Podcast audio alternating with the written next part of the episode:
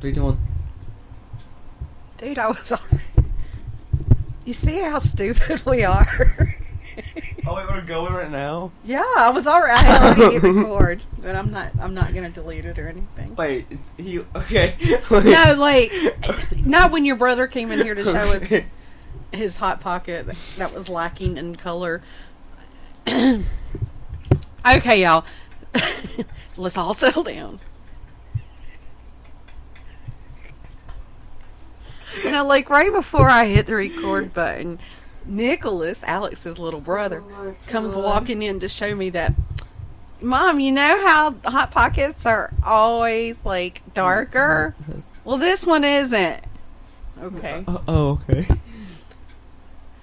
All right. Let's start the episode. Let's get now. this started. Play the intro. Um, no, not yet. It's not time. You don't be telling me what to do. I'm a grown woman. I'm a grown man now, so I can say I can give you suggestions. Okay. I'm just gonna go ahead and say that this This episode's silly. this is supposed to be like the midweek mini, but it's not gonna be all that mini. Okay. It's that many. There's just so much to this story, but I feel like I have to kind of make up because last week I didn't do a midweek mini and I felt guilty about it later. Mm-hmm. But I was so tired. I was Sleep. so tired. But anyway, so what we're going to talk about today is this. When I was a little kid, a long time ago, Back in the 1950s. no. I know.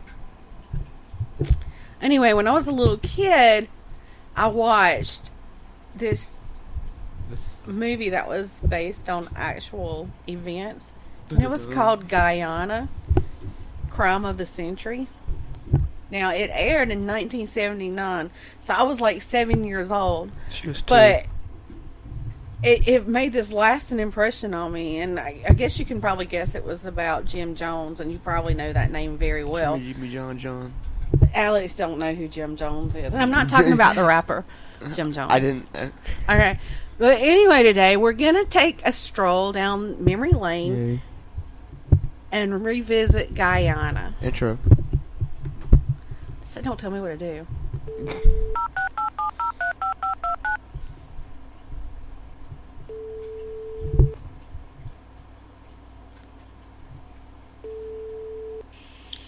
Triple M Studios proudly presents Midweek Minis.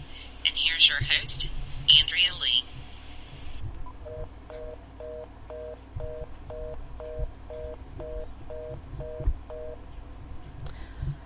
All right, welcome back for another episode. Um, we're going to put our serious faces on now. Probably won't last. Like two minutes. I mean, you can only breathe so long under a mask. But anyway, so I honestly believe that back then in 1979, when I watched that movie, when I was seven years old, I think that's probably when my interest in like mass murders and serial killers and cults, that interest was peaked. Um, now I'm not saying that I want to do what these people have done. My whole thing with is is mostly the psychology of like what makes these people act like this or do these things um and like how like these crimes are solved but but now i'm kind of getting away from what i was talking about um but anyway like in the jim jones case you know it fascinates me that he could essentially brainwash so many people into committing suicide with only a you know like a few people like realized that hey this isn't right you know?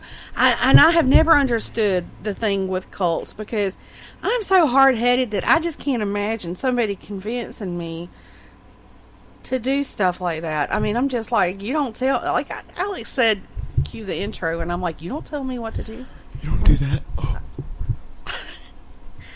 but anyway it, it, i've just never understood you know um, the mentality of a person that gets caught up in a cult and gets brainwashed like that so who was this man named jim jones Jim Jones. well i'm gonna tell you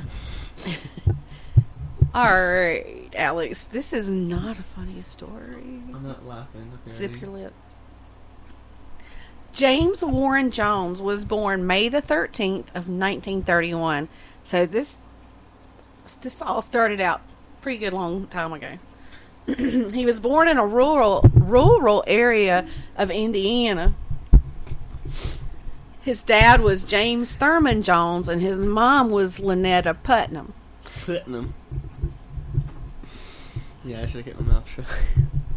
You unzipped your lip. Okay. Anyway, he was born during the Great Depression, and he grew up in a shack without plumbing. I mean, we have a water main break here, and the kids go ballistic. Like, I can't have no water. I can't flush the toilet. anyway, this is how he grew up. No plumbing. And I mean, that's how a lot of people grew up back in those days. But anyway, he loved to read, and he spent a lot of his time studying Joseph Stalin, Karl Marx, Mao Zedong, Mao Zedong, Zedong, Mao Zedong, um, Mahatma Gandhi, and Adolf Hitler. He also developed a deep interest in religion. The few friends that he had, and he had very few friends, okay, when he was a kid, but they described him as the really weird kid who was obsessed with religion and death. I know. Like Michael Myers. I, nah, he went and. Never mind. Anyway, he'd often hold funerals for small animals on his parents' property, and it's been said that he stabbed a cat to death. So that's the part that reminded me of, of Michael Myers. But anyway, Jim claimed that his father was associated with the KKK, which had become quite the thing to do during the Great Depression for whatever reason. Um, but they, him and his dad, would often have arguments about race issues. Um, and he stopped actually he stopped talking to his dad for a very long time after his dad refused to let one of his African American friends in his house. Now, not long after that, his parents separated and Jim moved away with his mom to Richmond, Indiana. And in 1948, Jim graduated early from Richmond High School with honors. So if he graduated early, he, he has to be a pretty smart dude, Yeah. you know? Smart man. Well, after school, he went to work as an orderly at Reid Hospital, and senior management just held him in high regards. They thought he was, you know, good hard worker, but it was also known that he had once gotten really rough with a patient that was in traction while he was shaving the man, and it caused the man to become injured. Now, while he was working there, now, now as far as I know, he never like was punished for you know hurting that patient. But anyway, while he was working there at Reid Hospital, he met a nurse by the name of Marceline Baldwin, and in 1949 she became his wife. Soon, they relocated to Bloomington, Indiana, where he attended Indiana University in Bloomington. It was there, it was there that he was impressed by a speech that the First Lady Eleanor Roosevelt gave there about the, the plight of African Americans. In 1951, he and his wife moved again, and this time they moved to Indianapolis, where for two years he attended Indiana University, and then he started taking night classes at Butler University, and that's where he earned his degree in secondary education. Well, when he was 20 years old, he started attending gatherings that was held by um, the Communist Party USA in Indianapolis. After becoming upset because his mother was being harassed by the FBI after attending an event that focused on Paul Robeson, or Robeson, maybe it's Robeson, and um, after becoming frustrated with persecution of accused communists in the United States, he started wondering what he could do about this, and he, the answer he came up with was infiltrate the church. With basically with communism. Okay, now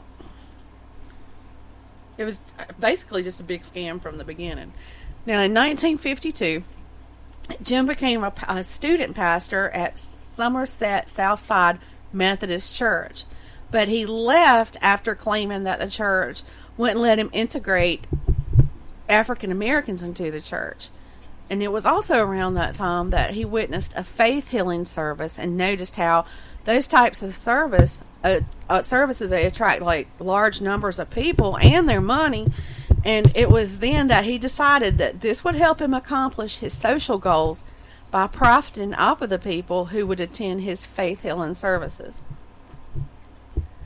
Now, Jim organized a revival type service to take place, um, and that was in like June the 11th through the 15th of 1956 at Cadle Tabernacle in Indianapolis. Well, since his name wasn't out there yet, you know, he nobody knew who he was as a, as a preacher. He worked it so that he would share the pulpit with another healing evangelist named Reverend William A. M. Branham, and um, he was kind of out there, like among the names of like Oral Roberts, because I mean, if you remember, uh, Oral Roberts was a pretty famous um, faith healer back in the day.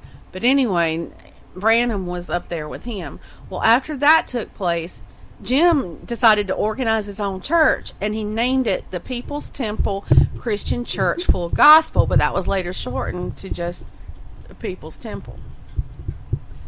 Now, like I said earlier, Jim had studied Adolf Hitler, and he continued to study him and Father Divine so that he could learn to manipulate the people of his church. During the 1960s, he was appointed as the director of the local Human Rights Commission, and while he was asked to keep a low profile, he completely ignored that advice. Of course he did. He, yeah, he started using like TV and radio to share his views. It was also during that time that he worked on integrating churches, restaurants, um, telephone company, uh, the Indianapolis Police Department, a theater, an amusement park, and the Indiana University Health Methodist Hospital. Um, but it was still the 60s, and he received a lot of backlash for his views on integration. So somebody painted a swastika on the temple, and a stick of dynamite was left on a pile of coal at the temple. And somebody even threw a dead cat at his house after he received a bunch of threatening phone calls. So people were just, you know, back in the 60s was, you know, the time of the civil rights movements, and uh, people weren't ready for like integration, you know, like um, people going to school together and church together and shopping together, eating together, whatever. They they were still st- stuck in the whites only thing, you know. Yeah. Um, and so they were lashing out at him because he was ready to, you know, bring the different races together. But anyway, through the years, Jim and Marceline decided to expand, expand their family, and they adopted several non-white children, and they referred to their family as their rainbow family. Afterwards, Jones stated, Integration is a more personal thing with me now. It's a question of my son's future. In 1954, a daughter named Agnes was adopted, and she was part Native American. In 1959, the Joneses adopted three Korean American children named Lou, Stephanie, and Suzanne. Then they took it a step further and started encouraging members of the temple to adopt orphans from war torn Korea. So they wanted them, like, you know, adopting people too. And the only biological child they had at that point was born the same year that they adopted the, the three Korean American children. That was in 1959. And they named the little boy Stephen Gandhi. Two years later, they became the first white couple in the state of Indiana to adopt an Afri- African American child, and they named him James Warren Jones Jr., which was Jim's name. So they didn't name their flesh and blood kid after the dad. They named one that they adopted after him. I just, I don't know. I just found that kind of odd. Mm-hmm. They also adopted a white son whose mother was a member of the temple. For a while, the family moved to Brazil and tried to establish the People's Temple there. He studied the economy there and he was very careful as to not portray himself as a communist in a foreign land. So instead of talking about Castro or Marx, he spoke of an apostolic communal lifestyle. And after a few years of living there, he started feeling guilty because he had basically just abandoned the temple back in Indianapolis and everything that it had stood for.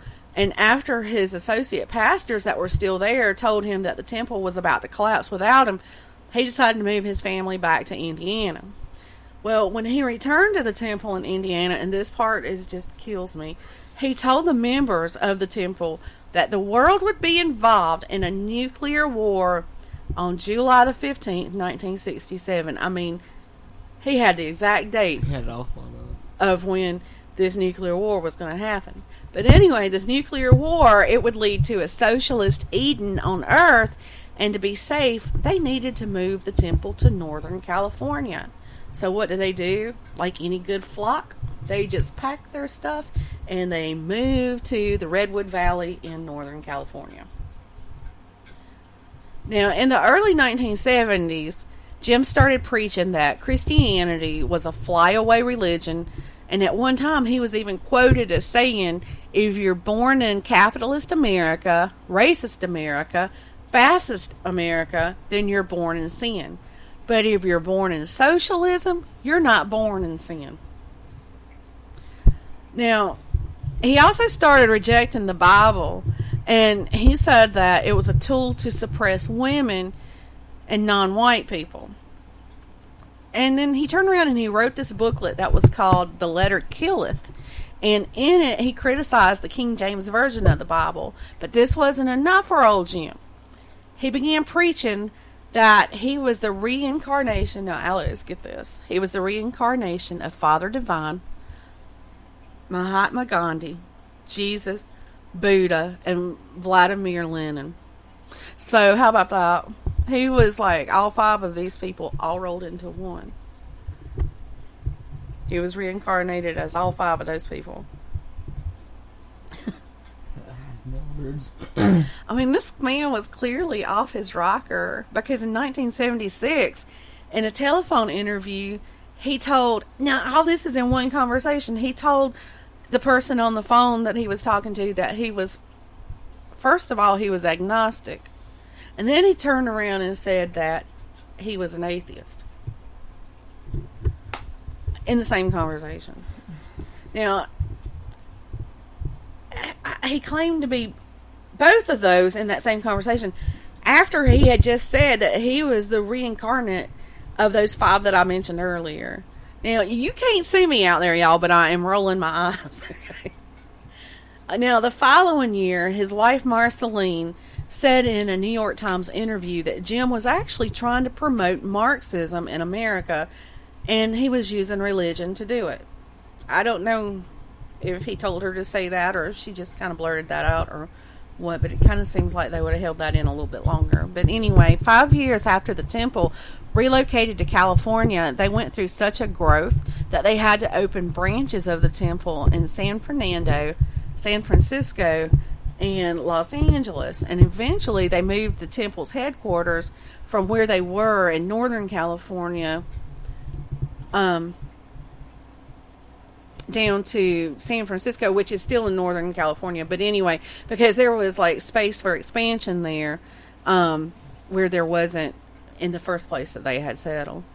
Um, now, after they moved the headquarters to San Francisco, the temple became influential in the city's politics. And as a matter of fact, they were very they had a very significant impact on the election of George Moscone, I think that's how you say it, as the mayor in 1975.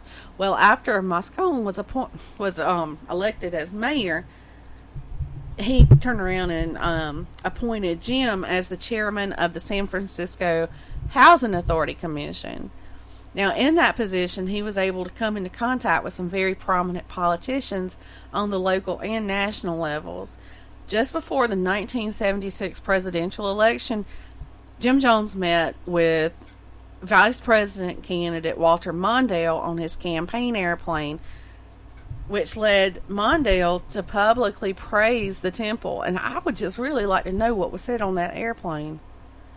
Because, I mean, he, I, J, Jim Jones's name was out there, but I'm sure that all he was about was not out there. So I would really like to know what the conversation was for Mondale to come out and like, you know, publicly play, praise him and stuff. You know. Yeah. um,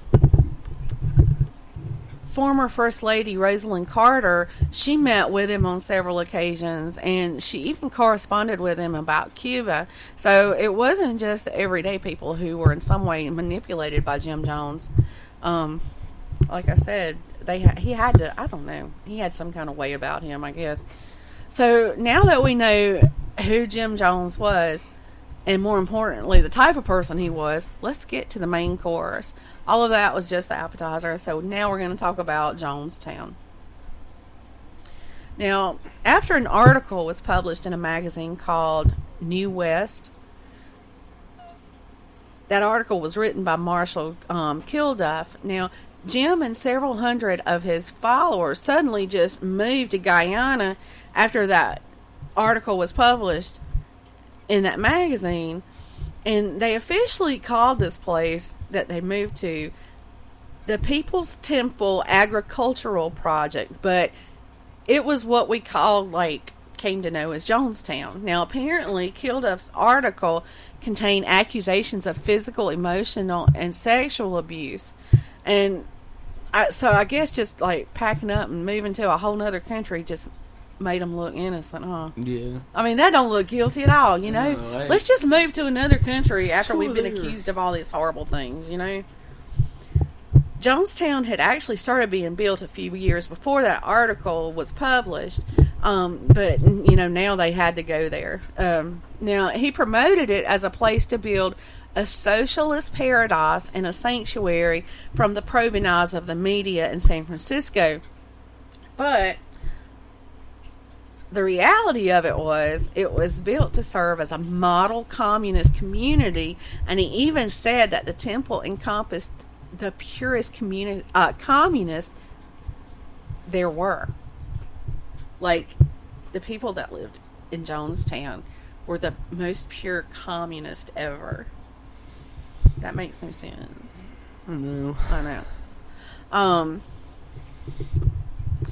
but things weren't really so pure inside that compound. Um, members of the temple they weren't allowed to leave the commune.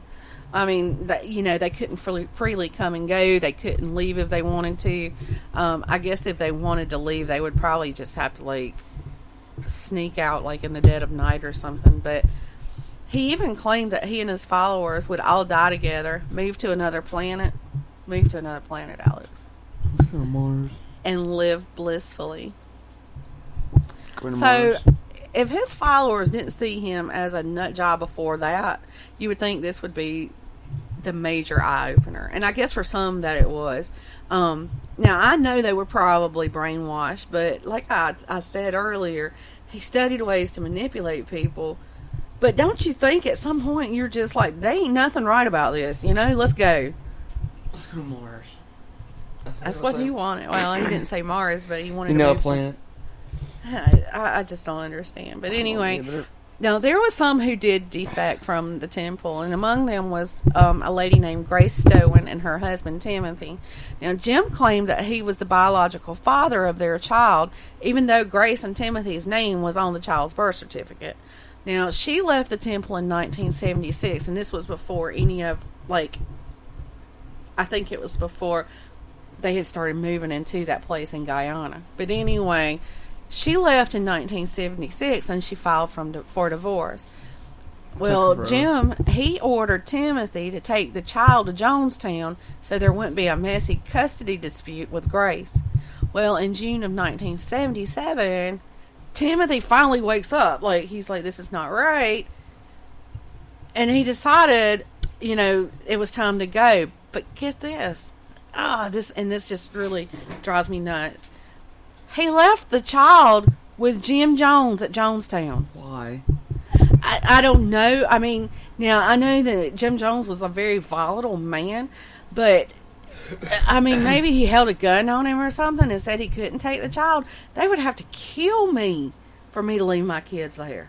You know, especially knowing what you know Yeah. going on inside there. I, I don't know. Now, um, it was also known that during that time period, Jim fathered another child with a temple member named um, Carolyn Layton. Now, in the fall of 1977, Timothy Stoen and other former temple members formed a group called Concerned Relatives because they all had family members that had remained in Jonestown. Stoen traveled to Washington, D.C., and met with several political leaders, and his plea caught the attention of a California congressman named Leo Ryan. And he wrote a letter on Stoen's behalf to the Guyanese prime minister. Now, the group also filed a lawsuit against the temple for the return of, of Stoen's son, who had been, you know, left at Jonestown. Well, things started quickly going downhill for Jim at this point. Many of his political contacts cut ties with him, while others were quick to defend him. In April of 1978, the concerned relatives groups um, they sent packets that were that contained um, documents, letters, and affidavits to the People's Temple, members of the press, and members of Congress. And in June of that same year, a lady by the name of um, Deborah Layton, she had escaped from the temple. She provided the group with information detailing crimes by the temple and the very poor living conditions in Jonestown. So it must have been pretty bad. Yeah. At this point, Jim was starting to get desperate. So he hired these two guys who were uh, conspiracy theorists. They had written a, a JFK conspiracy theory. Their names was Mark Lane and Donald Freed. He wanted them to make a case that was a grand conspiracy against the temple by U.S. intelligence agencies. And he basically wanted to copycat Eldridge Cleaver, who was a member of the Black Panthers, and he had been able to come back to the United States after rebuilding his reputation. So basically, what Jim wanted was them to build up this big conspiracy theory and have everybody thinking, oh, Jim's an okay guy. You know, it was just uh, they were out to get him. So, okay, he's okay. Let's let him come back to the United States. Well, in the fall of 1978, that Congressman Ryan that I mentioned, um, he went to Jonestown to investigate the human rights abuse claims for himself, and he took with him um, relatives that uh, relatives of the temple members, um, a camera crew from NBC, and um, a couple of reporters from different newspapers. Now, when they all arrived, Jim had this big reception for them there, you know.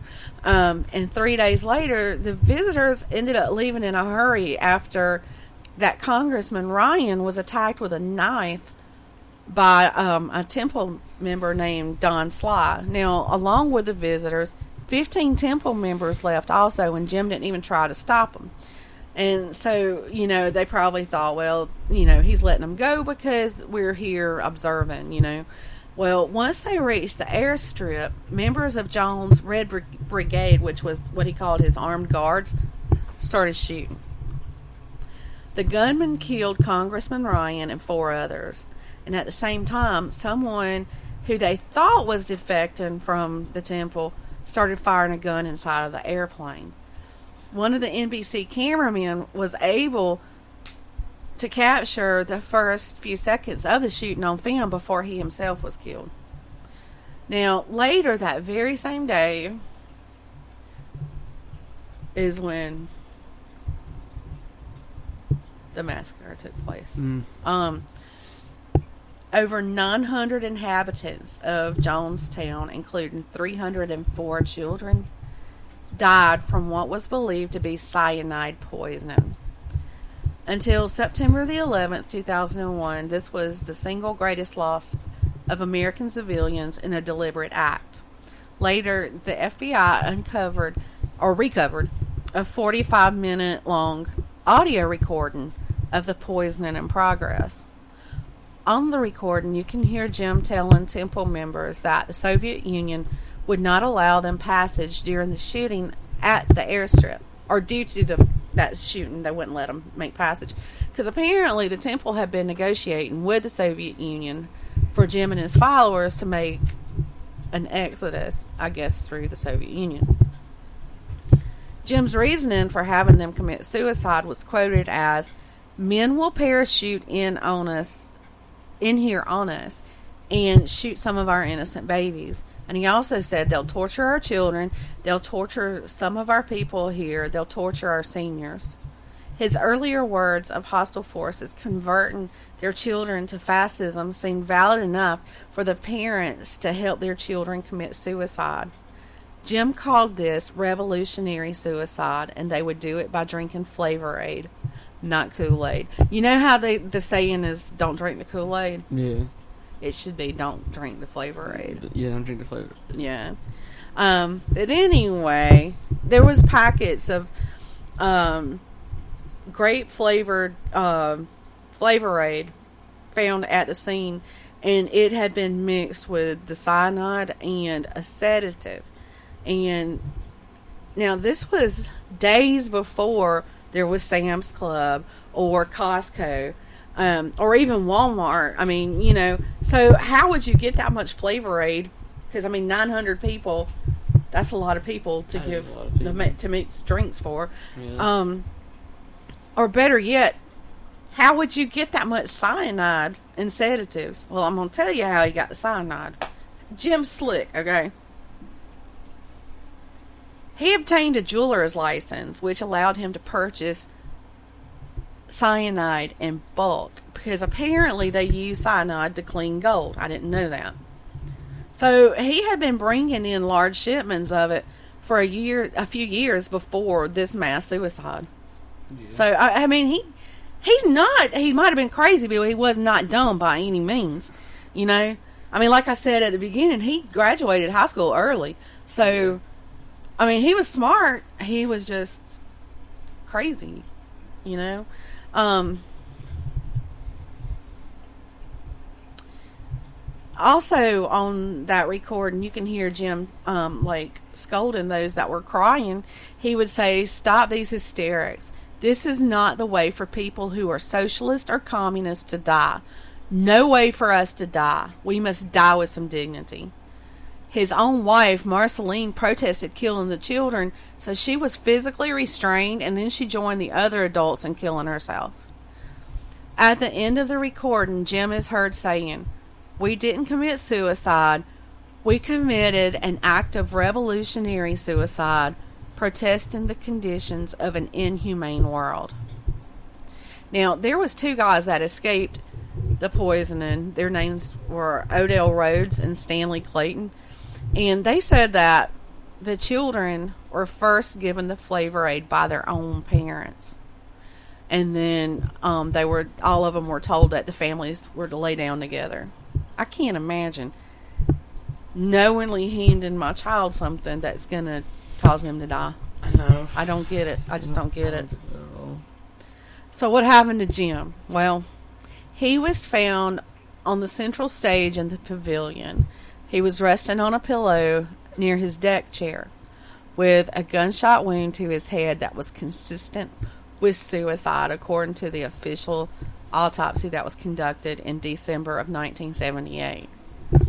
James Warren Jones had died with his followers at the age of 47. That's like 2 years younger than I am right now.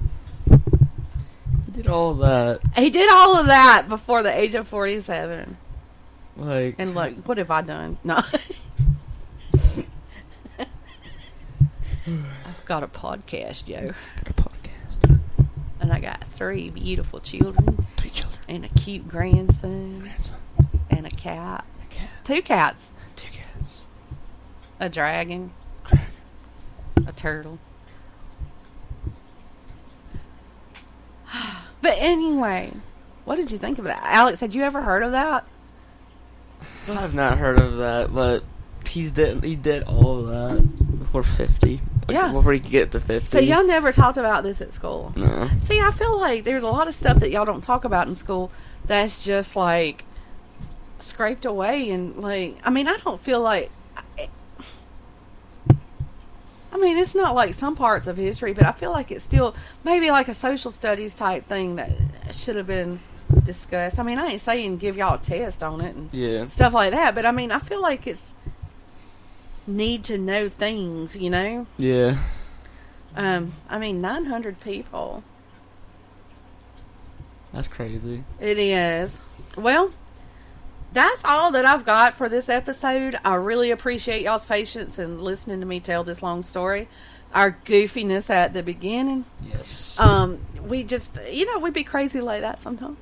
But anyway, y'all have a good rest of your week. Don't forget to come back Saturday for the um, weekend weird files, and of course, we'll have a whole new episode on Monday on mystery, blah, blah, blah, mystery, murder, and magic. I can't even think of the name of my own own, name of your podcast. my own show. All right, have a good one.